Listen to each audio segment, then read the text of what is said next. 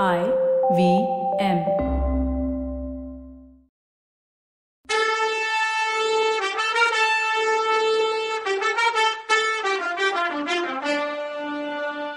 வணக்கங்க. நான் கவிதா பேசுறேன். வெல்கம் டு கதை பாட்காஸ்ட் சிவகாமியின் சபதம் இது எபிசோட் நம்பர் அறுபத்தி ஆறு. இந்த எபிசோடோட டைட்டில் கிளம்பட்டும் படை திகைக்கட்டும் எதிரிகள். சக்கரவர்த்தி இல்லைன்னா நாட்டு பொறுப்பும் யுத்தம் நடத்துற பொறுப்பும் நம்ம கிட்டால வந்து சேரும்னு மாமல்லர் மனசு யோசிச்சுட்டு இருந்துச்சு. புவன மகாதேவி சொன்ன செய்தி மாமல்லருக்கு ஆச்சரியமா இருந்துச்சோ இல்லையோ பரஞ்சோதிக்கு ஆச்சரியத்தை கொடுத்த மாதிரியே தெரியல. அவர் இதை எதிர்பார்த்த மாதிரியே இருந்தாரு. அன்னைக்கு ராத்திரி ஒன்றரை ஜாமம் ஆனப்போ மந்திராலோசனை சபை கூடி இருக்கதாவும் குமார சக்கரவர்த்தியோட வரவை எல்லாரும் எதிர்பார்த்துட்டு இருக்கதாவும் செய்தி வந்துச்சு. மாமல்லரும் அம்மா கிட்ட சொல்லிட்டு கிளம்பினாரு.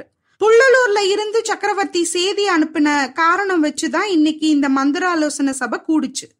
மந்திரிகளும் அமைச்சர்களும் கோட்டை தலைவர்களும் மந்திர ஆலோசனைக்கு வரவழைக்கப்பட்டு இருந்தாங்க. தளபதி பரஞ்சோதி பின்தொடர மாமல்லர் மண்டபத்துக்குள்ள வந்ததும் அங்க கூடி இருந்தவங்க எல்லாரும் எந்திரிச்சு நின்னு மரியாதை பண்ணாங்க. அப்புறம் பீடங்கள்ல உட்கார்ந்தாங்க. சக்கரவர்த்தியோட சிம்மாசனம் வெறுமையா இருந்தது. அது பக்கத்துல இன்னொரு சிம்மாசனத்துல மாமல்லர் உட்கார்ந்தாரு. அவருக்கு பின்னால பரஞ்சோதி நின்னுட்டு இருந்தாரு. அவருக்கு என்னவோ உட்காரவே மனசு வரல. ஏதோ எதிர்பார்க்காத சம்பவங்கள் நடக்க போறதா அவரோட உள்ளுணர்ச்சி சொல்லிட்டே இருந்துச்சு. இதனால ஏற்பட்ட பரபரப்பு அவரோட முகத்துல தெரிஞ்சுது. முதல் மந்திரி சாரங்க தேவப்பட்டர் சபையை ஆரம்பிச்சு வச்சாரு. அவர் சபையை பார்த்து சொன்னதாவது இன்னைக்கு இந்த நேரத்துல மந்திர ஆலோசனை சபை கூட்ட சொல்லி சக்கரவர்த்தி கட்டளை இட்டதுனால இங்க கூடி இருக்கும் ஆனா சக்கரவர்த்தி இன்னும் வந்து சேரல. விசித்திர சித்திரான நம்ம சக்கரவர்த்தி வேற முக்கிய வேலைகள்ல ஈடுபட்டிருக்கிறதுனால இன்னும் வந்து சேரலையா? இல்ல எதிர்பாராத இடையூறுகள்னால தடுத்து நிறுத்தப்பட்டாரான்னு தெரியல. இந்த நிலைமையில மந்திர ஆலோசனையை தள்ளி போடுறதா இல்ல குமார பல்லவர் தலைமையில சபையை நடத்துறதான்னு முதல்ல முடிவு பண்ணணும். சக்கரவர்த்தி ஒன்பது மாசத்துக்கு முன்னாடி வடக்கு போர்க்களத்துக்கு போனப்போ மாமல்லருக்கு சர்வ அதிகாரத்தையும் கொடுத்துட்டு போனாரு. அதனால மாமல்லர் தலைமையில மந்திர ஆலோசனை நடத்தலாம்னு நான் நினைக்கிறேன். உங்க எல்லாரோட அபிப்பிராயமும் அப்படியே இருக்கும்னு நினைக்கிறேன்னு சொன்னாரு முதல் மந்திரி. பல்லவ நாட்டுல மந்திரி மண்டலம்னு அமைச்சர்கள் குழுன்னு ரெண்டு சபைங்க சக்கரவர்த்திக்கு நாட்டு நிர்வாக காரியத்துல ஹெல்ப் பண்ணுச்சு.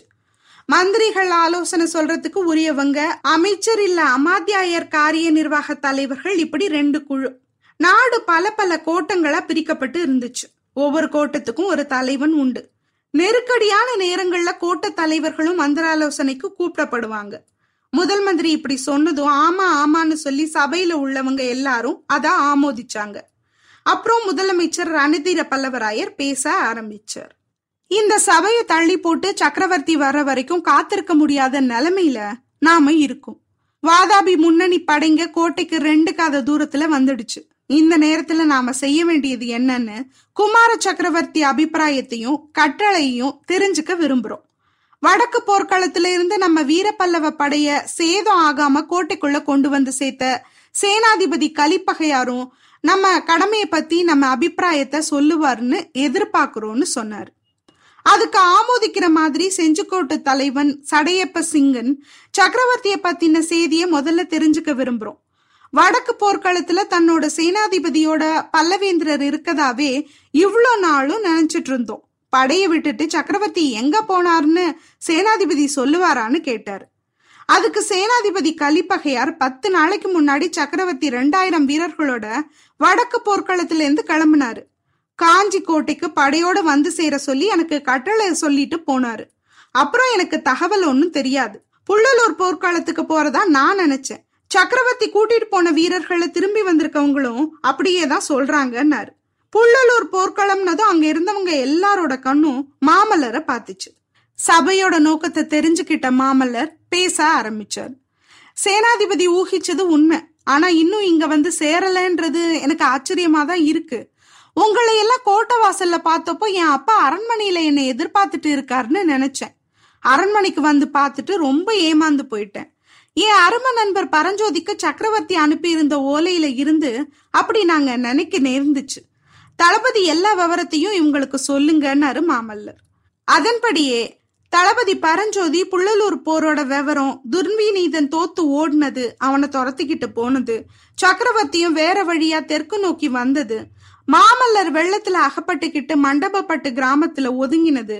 தான் அவரை தேடினது. துர்விநீதனை சக்கரவர்த்தி சிறைப்படுத்திட்டு தமக்கு ஓலை அனுப்புனது அப்படின்னு இந்த விவரத்தை எல்லாம் சபையோருக்கு எடுத்து சொன்னாரு.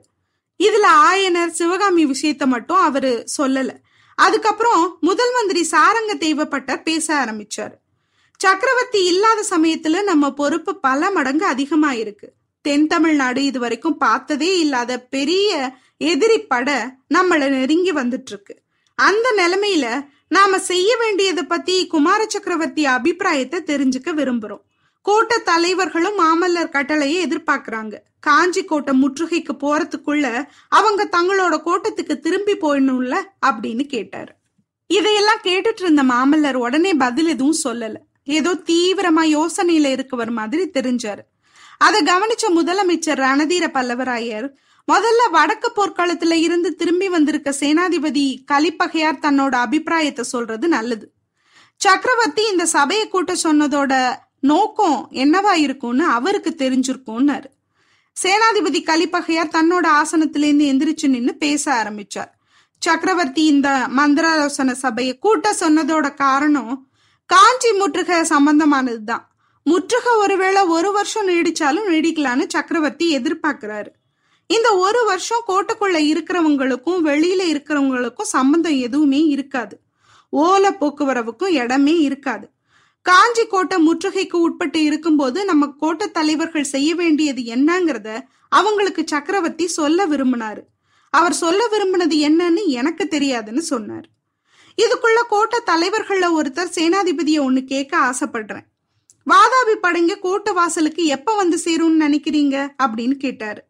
நாளைக்கு சூரியோதயத்துக்கு வந்து சேரலாம். சூரிய அஸ்தமனத்துக்குள்ள கோட்டையை நாலு பக்கமும் வந்து சுத்திக்கும்னாரு சேனாதிபதி. அப்படின்னா கோட்டைக்கு வெளியில போறவங்க நாளைக்கு சூரிய உதயத்துக்குள்ள போயிடணும் இல்லையா? அப்படின்னு கேட்டாரு கோட்டை தலைவர். சக்கரவர்த்தி இன்னைக்கு ராத்திரிக்குள்ள வந்து சேரலன்னா கோட்டை தலைவர்கள் அவங்களோட ஊருக்கு திரும்பி போயிடுறது தான் நல்லது. சக்கரவர்த்தி கட்டளை அவங்கள தேடிக்கிட்டு வந்து சேரும்னு எதிர்பார்க்கலான்னு சொன்னாரு சேனாதிபதி. கொஞ்ச நேரம் எல்லாரும் அமைதியா இருந்தாங்க. எல்லாரும் மாமல்லரோட முகத்தையே உத்து பார்த்துட்டு இருந்தாங்க. குமார சக்கரவர்த்தியோட கட்டளையை எல்லாரும் எதிர்பார்த்துட்டு இருக்கோம்னு முதல் மந்திரி சொன்னாரு. மாமல்லர் தன்னோட ஆசனத்துல இருந்து கம்பீரமா எந்திரிச்சாரு. சபையோர் எல்லாரையும் ஒரு தடவை பார்த்தாரு. அப்புறம் பத்து மாசங்களுக்கு முன்னாடி சக்கரவர்த்தி காஞ்சியை விட்டு கிளம்பும் போது தான் திரும்பி வர்ற வரைக்கும் தன்னோட ஸ்தானத்துல சகல நாட்டு அதிகாரங்களையும் வகிக்க சொல்லி எனக்கு கட்டளை போட்டாரு. அது உங்களுக்கெல்லாம் ஞாபகம் இருக்குல்ல? அப்படின்னு கேட்டாரு. ஞாபகம் இருக்குன்னு சில பேர் சொன்னாங்க. இன்னும் சில பேர் ஆமான்னு சொல்ற மாதிரி தலையாட்டினாங்க. ஏதோ விபரீதமான யோசனை வரப்போகுதுன்னு நினைச்சவங்க மாதிரி மத்தவங்க அமைதியா இருந்தாங்க. சக்கரவர்த்தி இன்னும் திரும்பி வரல. அதனால அவர் எனக்கு கொடுத்த நாட்டு அதிகாரத்தை நான் இன்னும் வச்சிருக்கலாம்ல? அது உங்களுக்கு எல்லாம் ஓகே தானேன்னு கேட்டாரு. சம்மதம் சம்மதம்னு சபையில பல குரல் எழுந்துச்சு. முதல் மந்திரி எந்திரிச்சு நின்னு பல்லவகுமாரா சக்கரவர்த்தி எங்களை யோசனை கேட்கும் போது நாங்க எங்க கருத்துக்களை சொல்லுவோம். அது மாதிரியே நீங்க கேட்டாலும் எங்க அபிப்பிராயம் என்னன்னு சொல்றோம். தீர ஆலோசிச்ச பின்னாடி நீங்க எப்படி சொல்றீங்களோ அப்படியே நடத்தி வைப்போம்.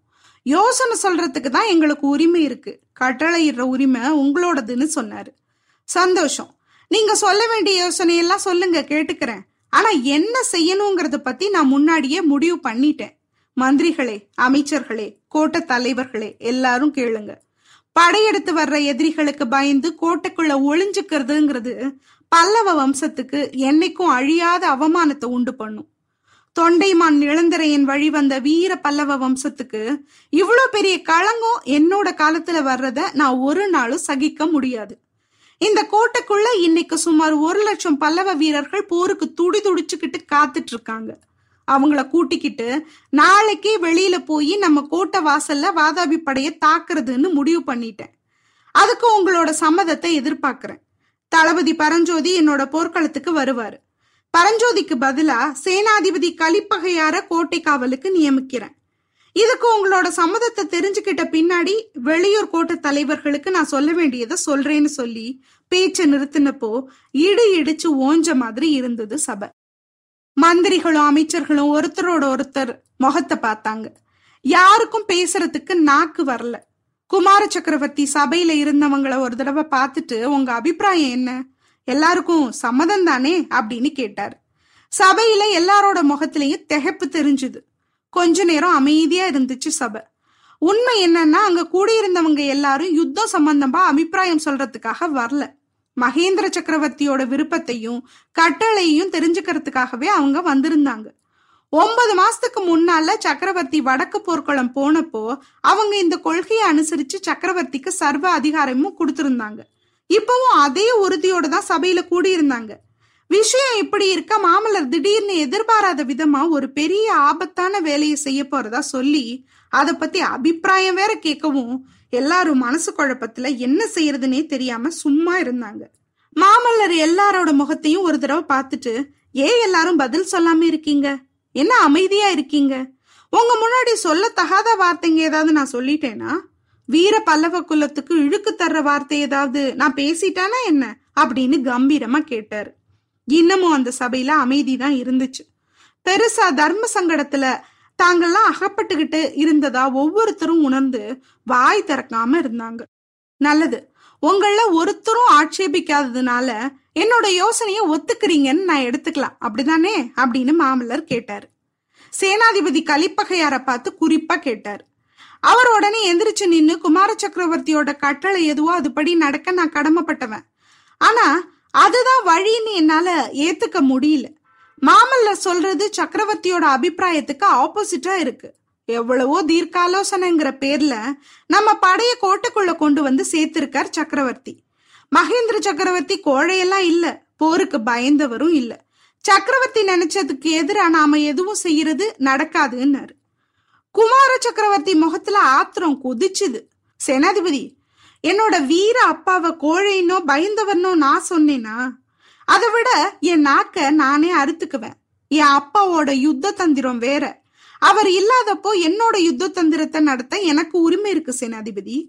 பல்லவ பட நாளைக்கு சூரிய உதயத்துக்குள்ள யுத்த சன்னதமா கிளம்ப ரெடி பண்ணுங்கன்னார்.